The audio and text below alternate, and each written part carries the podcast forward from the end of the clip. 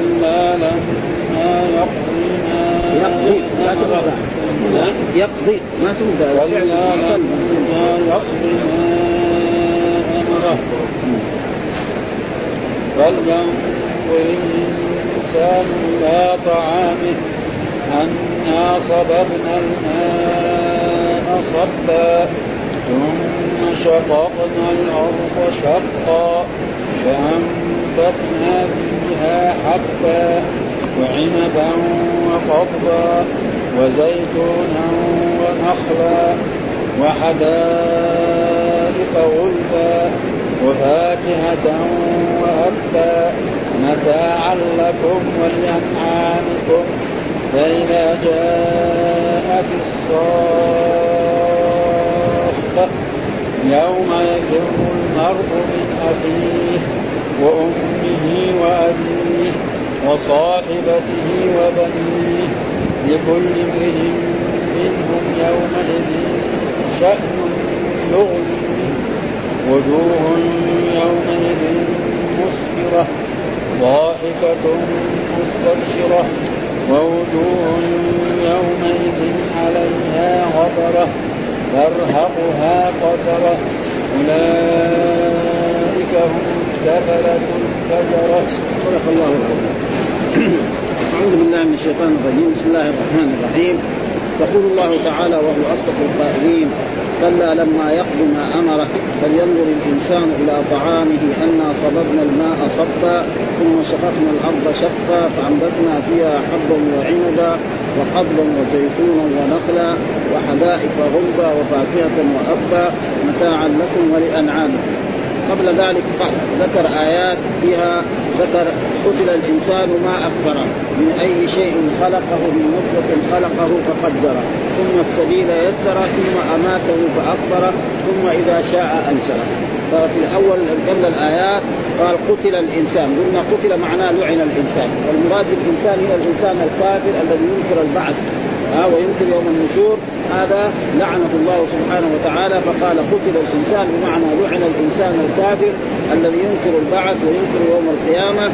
ما اكثره يعني ما أشد كفره ها طيب هو يعرف مين اللي خلقه وأوجده من العدم إلى الوجود ما كان موجود لا هو ولا آباء ولا أجداده واوجده الله. فإذا اماته ثم صار ترابا وتفتت في هذا فخلقه مرة ثانية. يكون سهل.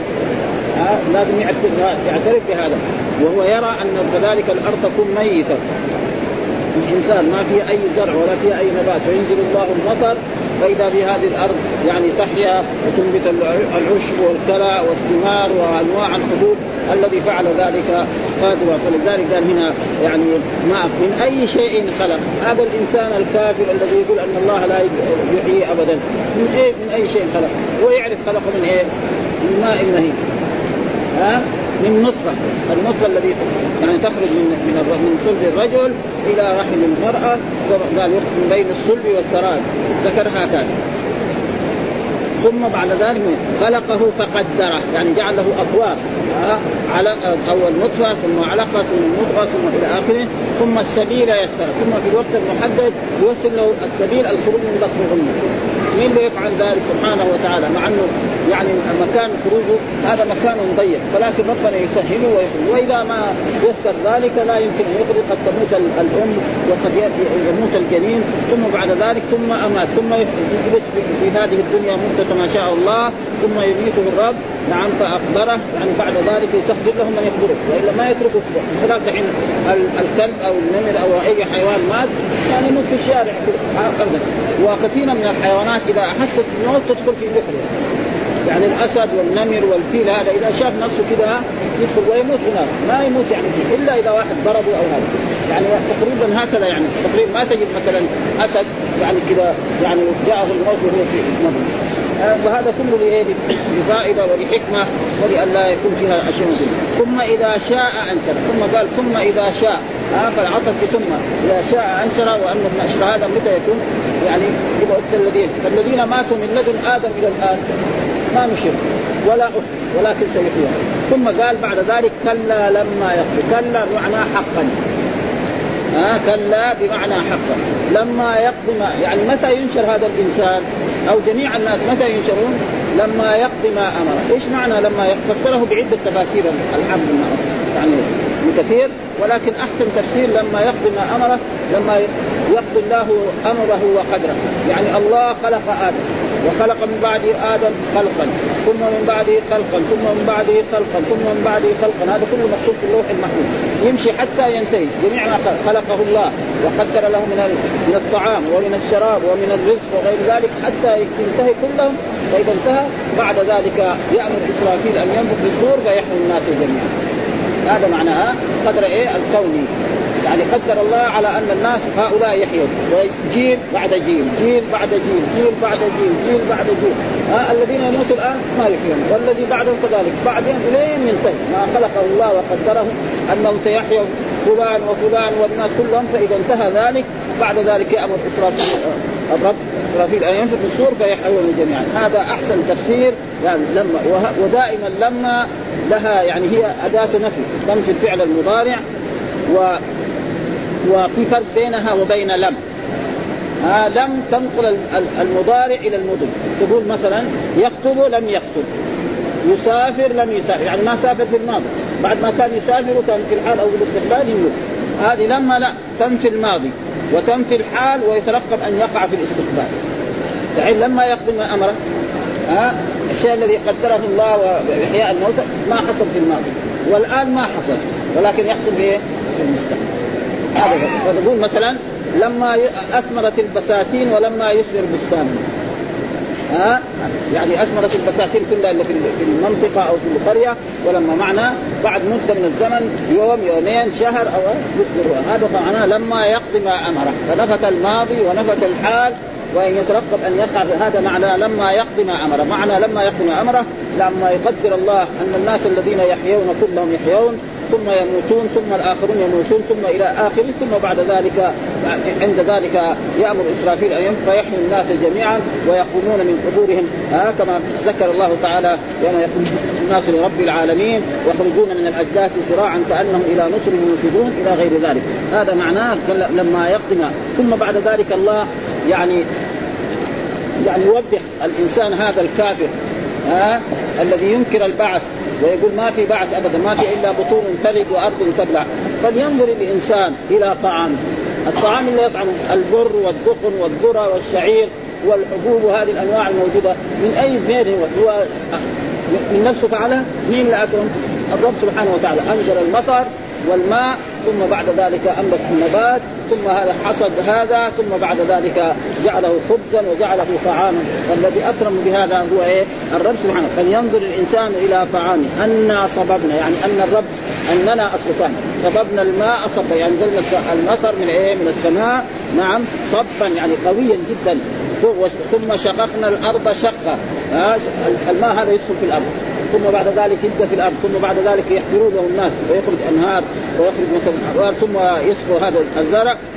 فأنبتنا فأنبتنا أنبتنا برضو الضمير أنبتنا عائد على الرب. مين الرب؟ والله يعظم نفسه هو واحد لكن يعظم نفسه. فإذا كان الملوك والامراء يعظمون أنفسهم فالرب فليعوض وإلا هو فانبته ها فأنبتنا فيها حبا أنواع الحبوب. والحبوب يدخل فيها مثلا الحبوب الذي هو الحنطة والدخن والذرة والشعير وأمثال ذلك ها وكذلك حبا وعنبا. العنب معروف ها العنب هذا معروف فاكهة من الفواكه اللذيذة وبعد ذلك قد تكون يعني زبيب وقضما القضم يعني ما يأكله الحيوانات ها يعني يسمى في في بعض البلاد كنجم ها يسموا البرسيم هذا يسموه قت هو القتل ها ما تاكله الحيوانات وهو أخضر ها هذا يسمى ولا يزال يعني في نجد ما يسمى برسيم دحين هنا في المدينة الشيء اللي يشترى للحيوانات يسمى برسيم أنا سمعت في نجد يسموه قتل ما حد يقول برسيم ها وهو إيه؟ هو هذا القبض فالحيوانات لها يكرم. ها؟ حتى في حتى في قبض إيه قبض ها؟ هو كذا قبضا يعني. ها؟ وزيتونا. الزيتون معروف. ها له فوائد عظيمة. ها يؤكل ويصير إدام.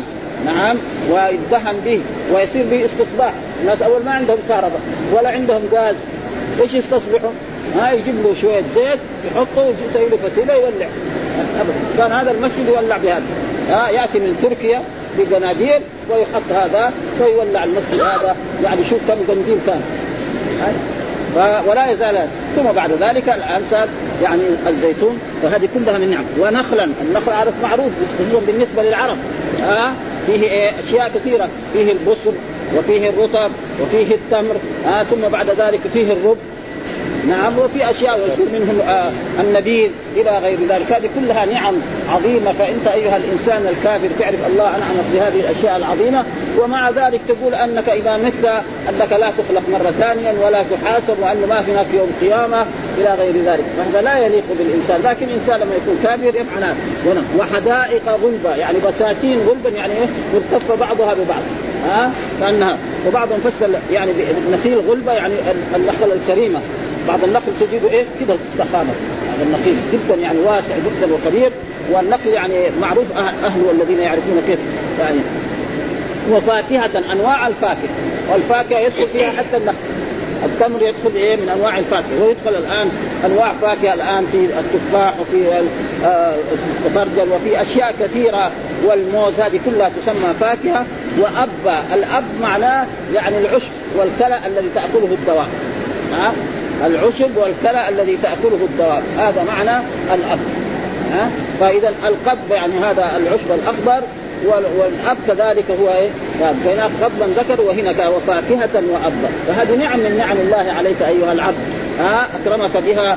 فان فإن ليس لك طاعة أن أن تنزل الماء وتنبت النبات. ولذلك الإنسان قد يرمي بدر في هذا المكان. هنا يطلع حبتين وهنا تطلع كثير مين الذي ينبت هذا؟ الرب سبحانه وتعالى وهو المسخر له ثم ليش فعل ذلك؟ قال متاعا لكم ولأنعامكم ليه لتتمتع أنت أيها الإنسان وأيها البشر كلهم بإيه؟ لكم ولأنعامكم أنت تأكل من الحبوب ومن الفواكه ومن التمر ومن البسر ومن الزبيب ومن كذلك الزيتون إلى غير ذلك وأنعامكم إبلكم وبقركم وأغنامكم تأكل من القبض وتأكل من الامر هذه كلها ولو كان صار جد هل يقدر الناس يجيبوا له؟ أو بعض الحيوانات تموت في بعض البلاد.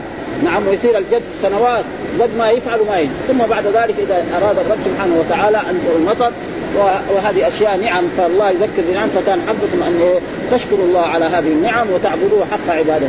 فهذا معناه الآيات التي ثم بعد ذلك يقول بعد ذلك فإذا جاءت الصاخة. ها أنت أيها الإنسان تعرف ذلك بعدين متى إذا جاءت الصاخه، ما هي الصاخه؟ اسم من أسماء يوم القيامة، والقيامة أسماء القيامة لها كثير. فيها هنا سماها الصاخة وفي السورة اللي قبلها سماها الطامة وفي سورة سماها يوم القيامة وفي سورة سماها الواقعة إلى غيره وفي سورة سماها الساعة إلى غير ذلك. فهذا فإذا جاءت الصاخة جاءت الصاخة يوم يفر المرء من أخيه وأمه وأبيه وصاحبته وبنيه لكل امرئ منهم يومئذ شأن يعني يوم تقوم القيامة ما في أبدا. ها؟ تصخ الناس معنى إيه؟ يعني من صوتها القوي يعني حتى تجعل فيه الانسان كأنه صنم من شدتها ومن قوتها ومن هولها هذا اليوم. حتى أنه ففي هذا اليوم يحيى الناس جميعا للحساب ليحاسبهم الله فيدخل المؤمنين الجنة والكافرين النار ويعذبهم على قدر ذنوبهم. وفي ذلك اليوم يوم يفر المرء من أخيه وأمه وأبيه وصاحبته وبنيه. يعني في ذلك اليوم ابدا يقابل مثلا آه الزوج زوجته. يقول له يعني أنا كيف كنت لك؟ تقول والله كنت من أحسن الأزواج كنت تخدمني وتقول لي شيء. بس ابقى حسنة واحدة. تقول ما استطيع يقابل الاب الأب ابنه. يقول له كيف أنا كنت؟ يعني ربيتك تربية حسنة وأعطيتك ما تحتاج من المال وزوجتك كمان وكذا وفعلت بس حسنة واحدة أعطيني. يقول له لا أنا ما أعطيك حسنة. بعدين إذا نجا معلش أما دحين ما في. وكذلك كل واحد. ها؟ ليه؟ لهول هذا اليوم. وهذا معناه يوم يفر المرء من أخيه وأمه وأبيه وصاحبته الصاحبه معناه الزوجة. ها؟ وبني أبناء كلهم. يمر على أبناء بالله حسنة واحدة ارجوكم في هذا اليوم تعطون يقولون لا ما نعطيك ليه؟ لأن هذا يوم عظيم. فإذا نجا بعد ذلك نعم هناك يشفع. وحتى أن الناس يذهبون إلى الأنبياء. ها؟ فيذهبون إلى آدم وإلى نوح وإلى إبراهيم وإلى موسى وإلى عيسى. فكل يعتذر يقول نفسي نفسي. حتى ينتهوا إلى الرسول صلى الله عليه وسلم فيقول أنا لها أنا لها أنا المستطاع ها؟ فإذا كان الأنبياء يقولوا نفسي نفسي فما بالك؟ فإذا هذا يوم عظيم لكن الناس ما مفكرين حتى المؤمنين يعني الناس دحين في هذه الدنيا أصبح الموت كأنه شيء عادة. يموت إنسان ويمشي هو يوديه الخبر والسلام عليكم يعني كذا ما ولا كأنه يعني شيء. وإلا كان الموت لازم يكون أكبر عظم. مع الأسف يعني ابدا. يعني كأنه شيء عادي. زي ما زي ما لما نفطر في الصباح نفطر ونتغدى في العشاء يعني كأنه مثل هذه الأشياء. وكان الموت لا يكون أكبر وازع.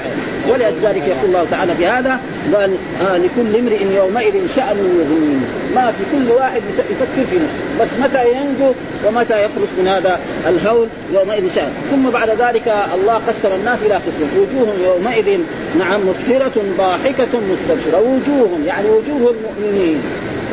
ها وجوه أهل الجنة. هذه الوجوه يومئذ مسفرة. يعني إيه؟ يعني فيها النضارة وفيها الحسن وفيها الجمال.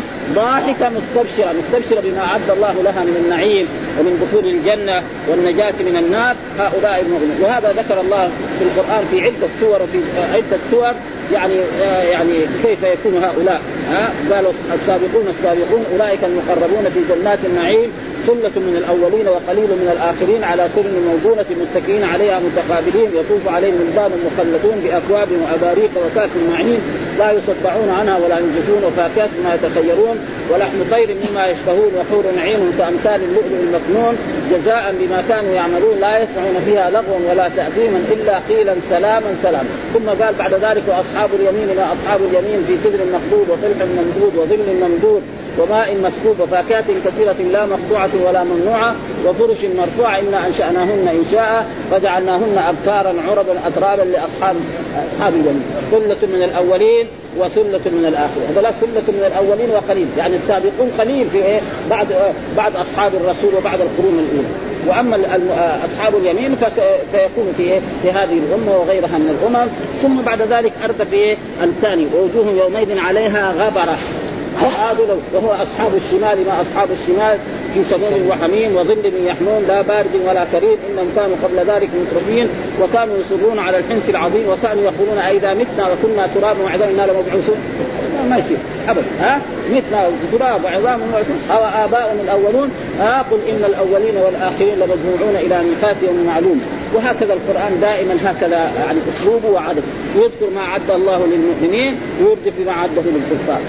مرة يقدم هؤلاء ومرة عشان يكون الإنسان بين رجاء وخوف. هذه عادة أسلوب. ولذلك هنا الضاحكة مستنجرة ووجوه وجوه الكافرين ووجوه المنافقين يومئذ يوم القيامة عليها غبرة. يعني عليها كذا اثار الظلم والهذا ترهقها قترة يعني سود. زي ما جاء في آية يوم تبيض وجوه وتسود وجوه. تبيض وجوه مين؟ وجوه المؤمنين.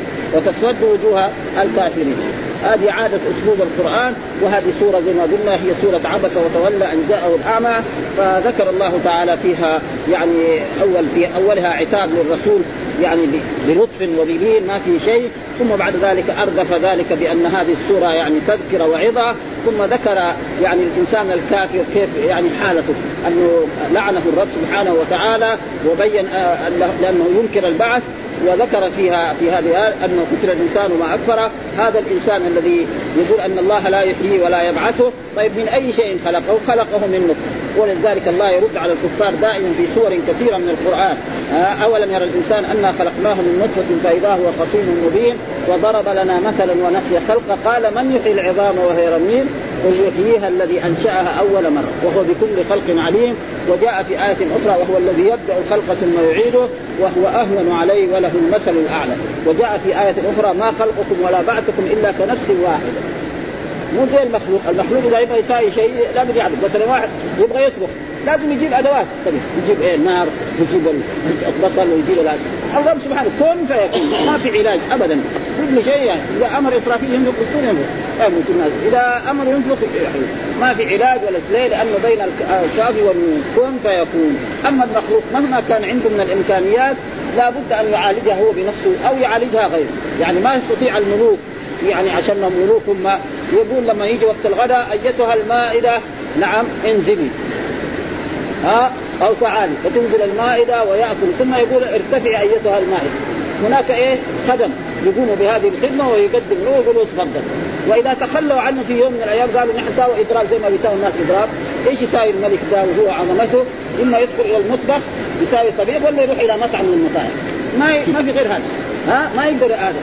أما الرب سبحانه وتعالى فهو أمره أبدا بين الكاف والنون ولذلك يجب على الناس يعرفوا الرب سبحانه وتعالى ويعبدوه حق عبادته ويصرفوا له ما يحتاج من العباده. يا شيخ أنا شاف حديث غاشي وجوه يوم خاشعه تصل أنا رحمة كيف خاشعه تصل آه هذه لأنها عندها بدع وعندها معنى تتعب في البدع وتتعب في الأشياء التي ما أمر بها الله سبحانه وتعالى فتظن نفسها على على طاعة وهي ما هي؟ مثلا الناس اللي يعبد الله على غير على غير سنة الرسول صلى الله عليه وسلم. لأنه جاء في الحديث من أحدث في أمرنا هذا ما ليس منه فهو رد. فإذا يعبد الله على عبادة ما أمر بها الله أو أمر واحد مثلا لو يصلي الآن يصلي الظهر خمس ركعات.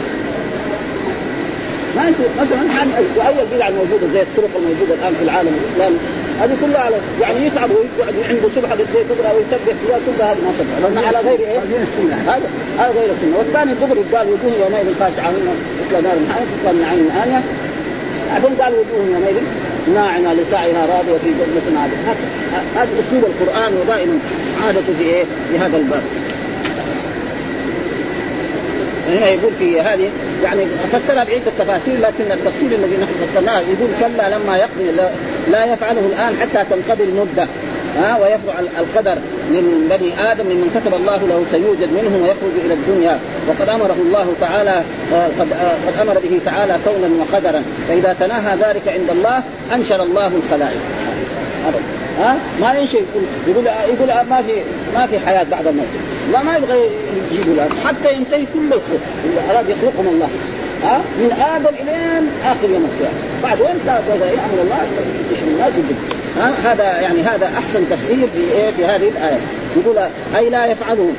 كلا لما يقضي لا يفعله الآن حتى تنقضي المده ويفرق القدر من بني آدم ممن كتب الله له سيوجد منهم ويخرج إلى الدنيا. وقد أمر أمر به تعالى كونا وقدرا فإذا تناهى ذلك عند الله أنشر الله الخلائق وأعادهم كما بدأهم. وقد روى ابن أبي حاتم إلى جاءني فإن القبور هي بطن الأرض وإن الأرض هي أم الخلق. فاذا خلق الله ما أراد أن يخلق وتمت هذه القبور التي نسب الله لها انقطعت الدنيا ومات من عليها ولفظت الأرض ما في جوفها وأخرجت ما وهذا شبه بما, بما قلنا من معنى الآية سبحانه وتعالى والله أعلم. فلينظر الإنسان إلى طعامه فيه امتنان وفيه استدلال لاحياء النبات من الأرض الهامدة على إحياء الأجسام بعدما كانت عظاما بالية وترابا متمزقا. إنا صببنا الماء صبا أنزلناه من السماء على الأرض ثم شققنا الأرض شقا. أسكناه فيها فيدخل في تخومها. ويتخلل في أجزاء أجزاء الحب الموضع فيها فتمت وارتفع طلع ظهرها على وجه الأرض فأنبتنا فيها حبا وعنبا وقضبا فالحب كل ما يذكر من الحبوب والعنب معروف والقضب هو الفصفصة. ها؟ يعني كذا ويسمى كذلك الذي تأكلها الدواب رطبة ويقال لها القت وهذا لا يزال يسمى القت يعني معروف يعني في في نجد يعني ما يقول برسيم. ها؟ سمعناهم كذا وهذا تقريبا إنه معناه لغة عربية فصيحة. قال غلبا الشجر الذي استظل به وقال علي بن أبي طلحة عن ابن عباس وحدائق غلبة أي طوال. وقال عكرمة غلبا أي غلاب والاواسط وفاكهة وأبا أما الفاكهة فكل ما يتفقه به من الثمار قال ابن عباس الفاكهة كل ما أكل ما أكل رطبا والأب ما أنبتت الأرض مما تأكله الدواب. الأب يعني ما تأكله الدواب ولا يأكله الناس. زي الحشيش البرسيم وغير ذلك ما هذا. وقال مجاهد وسعيد بن جبير وابو مالك الأب الكلأ. الكلأ والعشب الذي إيه الاخضر وعن مجاهد والحسن وقتاده الأب للبهائم كالفاكهه لبني آدم وهو وعن عطاء كل نبت على وجه الأرض فهو أب. وقال الضحاك كل شيء انبته أنبتته الأرض سوى الفاكهة فهو أب. وقال ابن ادريس ابن كريب عن ابن عباس. الاب الأب نبت الأرض مما تأكله الدواب ولا يأكله الناس. رواه ابن جرير. وكذلك قال عن ابن عباس اب ما أنبتت الأرض للأنعام. وهذا لفظ حديث أبي كريب. وقال كذا وقال ابن عباس الأب الكلأ والمرعى. وكذا قال مجاهد والحسن وقال أبو عبيد القاسم بن سلام حدثنا آه، وفاكهة وأبا قال آه، آه، يقول أن أبو بكر الصديق. قد سئل أبو بكر الصديق رضي الله تعالى عن قوله وفاكهة وأبا قال أي سماء تزلني وأي أرض تقلني إن كنت في كتاب الله مما لا أعلم وهذا منقطع بين إبراهيم التيمي والصديق رضي الله تعالى عنه وكذلك ثبت عن عمر ها أن قرأ عمر بن الخطاب رضي الله عبس وتولى فلما أتى على هذه الآية فاكهة وأبا قال وقد عرفنا الفاكهة فما الأب؟ قال قال قال لعمرو يا ابن الخطاب إن هذا له التكلف وهو إسناد صحيح وهو يعرف معنى الأب لكن إيش صفته هذا؟ لأنه عربي والعربي يعرف ألفاظ اللغة العربية مثل العرب الأولين ها؟ يعرف لكن إيش كيف صفة الأب هذا؟ هذا اللي إيه؟ هو توقف وإلا الأب يعرف إنه نبات يعني يعرف إنه نبات لأنه قال فاكهة معناه إنه نبات لكن كيف شكله؟ هذا اللي إيه؟ توقف فيه وما رضي يقول. كيف يتكلم في كلام الله شيئا لا لا لا يعرفه؟ آه ثم بعد ذلك آه آه ومحمول شكله قال وهذا محمول على أنه أراد أن يعرف شكله وجنسه وعينه وإلا فهو فهو وكل من قرأ هذه الآية يعلم أنه من نبات الأرض. وقوله فأنبتنا فيها حبا وعنبا وقضبا وزيتونا ونخلا وحدائق غلبا وفاكهة إنما معطوف بعضها كلها تنبت إيه من الأرض؟ ما هي من السماء تنزل ها؟ ها وقوله تعالى متاعا لكم أي عيشة لكم ولأنعامكم في هذه الدار إلى يوم القيامة. فإذا جاءت الصاخه يوم يفر المرء من أخيه وأمه وأبيه وصاحبته وبنيه لكل امرئ منهم يومئذ شأن يغنيه وجوه يومئذ مسفره ضاحكة مستبشرة ووجوه يومئذ عليها غبر ترهقها فتره أولئك المنتظر قال ابن عباس الصاخه اسم من أسماء يوم القيامة.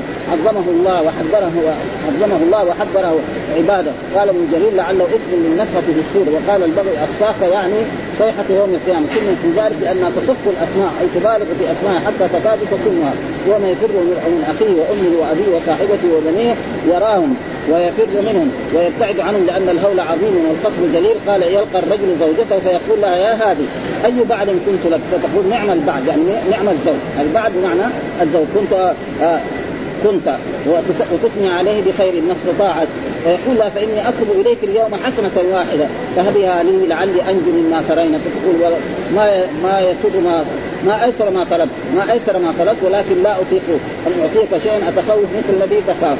قال وإن الرجل يلقى ابنه فيتعلق به فيقول اي أي بني أي والد كنت لك؟ فيثني عليه فيقول أي بني إني احتجت إلى مثقال ذرة من حسناتك لعلي أنجو بها مما ترى. فيقول ولده يا ابت ما يسر ما أيسر ما تركت ولكني أتخوف مثل الذي تخوف فلا أستطيع أن أعطيك شيئا. وهذا معنى يوم يسر المرء من أخيه وأمه وأبيه. وفي الحديث الصحيح في أمر الشفاعة أنه إذا طلب إلى كل من أولي العزم أن يشفع عند الله في الخلائق يقول نفسي نفسي لا أسألك اليوم إلا نفسي حتى أن عيسى بن مريم يقول لا أسأل اليوم إلا نفسي لا أسأله مريم التي آه ولدتني.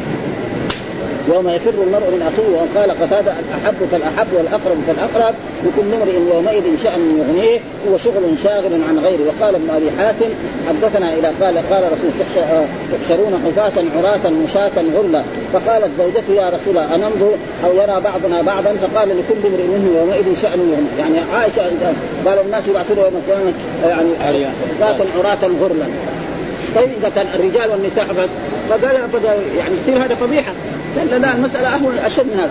نحن في دنيانا يعني لو أن إنسان مثلا أراد يعني أمر عليه بالقتل وجابوه في ساحة القتل وجابوا له شابة من أجمل النساء وألبسوه أحسن النساء هو يطالع فيه ما يطالع فيه مع أنه هذا يعني شأن ما في مناسبة بين هذا وبين هذا. ما في مناسبة بين بين القتل في الدنيا وبين يوم القيامة. فلذلك وحق غرلا حتى الجلد التي قطعت يوم الختان تعود إليه. فهذه كلها من عظمه الرب سبحانه وتعالى ويدل على أن الرب سبحانه وتعالى عظيم ويجب أن يخاف وقد روى قالت امرأة يقول قال يبصر ويرى بعضنا بعضا عورة بعض؟ قال يا فلان لكل امرئ منهم يومئذ شأن يغنيه. وهذا حديث وكذلك يبعث الناس حفاة عراة غرلا قد الجمهم العرق وبلغ شحوم الآذان. فقلت يا رسول الله واسوءتاه يعني ما العيب هذا؟ فينظر بعضنا إلى بعض فقال قد شغل الناس بكل امرئ منهم يومئذ شأن يغنيه حديث وجوه يومئذ مسفرة ضاحكة مستفرة يكون الناس هنالك فريقين. وجوه مستفرة مسفرة أي مستنيرة. ضاحكة مستمع أي مسرورة فرحة من السرور في قلوبهم وقد ظهر البشر على وجوههم. وهؤلاء هم أهل الجنة ووجوههم يومئذ عليها غبرة ترهقها فترة يعلوها وتخشاها فترة أي سواد. قال ابن أبي حاتم حدثنا عن عن جعفر بن محمد عن أبيه عن جده قال قال يلجم الكافر العنق ثم تقع الغبرة على وجوههم قال فهو قوله تعالى وجوههم يومئذ عليها غبرة وقال ابن عباس ترهقها فتره اي يخشاها سواد الوجوه وهو قوله تعالى أولئك هم الكفرة الفجرة وأولئك هذا هو المبتدا والكفر هو الخبر وهم هذا ضمير فصل زي اللي إيه بنقراه في إيه في النحو ضمير الفصل يكون إيه بين بين المبتدا وبين الخبر. ها والحمد لله رب العالمين وصلى الله وسلم على نبينا محمد وعلى آله وصحبه وسلم.